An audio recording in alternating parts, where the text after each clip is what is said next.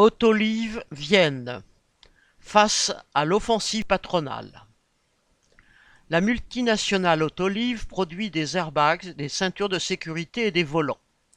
Elle avait déjà annoncé en juin dernier un plan de 8000 suppressions de postes, principalement en Europe, et la fermeture de sites. Après ces attaques déjà commencées en Allemagne et en Grande-Bretagne, Autoliv a précisé ses attaques concernant la France, où trois de ces quatre sites sont concernés. Livbag, près de Brest, où sont fabriqués des générateurs de gaz pour airbags, est menacé de 59 suppressions de postes. AKF à Gournay-en-Bray, en Normandie, qui produit des airbags, verrait 55 emplois liquidés. L'usine NCF de Survilliers, en région parisienne, où sont fabriqués des allumeurs de gaz pour airbags et ceintures de sécurité, a déjà connu des licenciements par le passé.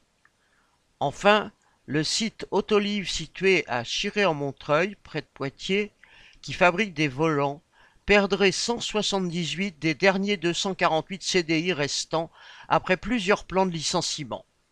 À terme, la fermeture de cette usine poitevine est programmée. En tout, 320 emplois disparaîtraient ainsi d'ici fin 2025, dont 220 liés aux services généraux, à la R&D, et 100 postes en production, avec notamment la délocalisation de la fabrication des volants. Dans ses rapports destinés aux, actionnaires, la direction mondiale du groupe se plaignait du rétrécissement des bénéfices du fait de l'augmentation du coût des matières premières non prise en compte dans ses prix de vente par les donneurs d'ordre de l'industrie automobile.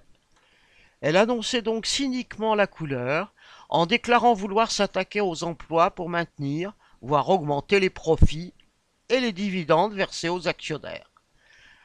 Ainsi, pour le seul troisième trimestre 2023, ces derniers voient leurs dividendes en hausse de 30% et percevront 176 millions de dollars, dont 56 millions en dividendes et 120 autres en rachat d'actions, qui seront puisés dans les 134 millions de bénéfices et la trésorerie du groupe.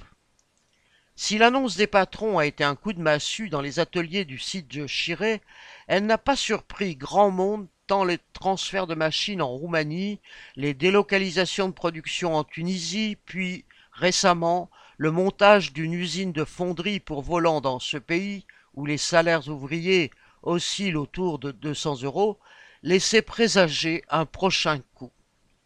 Que ce soit pour défendre les emplois ou pour faire payer le plus chèrement possible aux patrons les années de chômage qu'ils pourraient imposer aux ouvriers, seuls compteront la mobilisation et la détermination à riposter.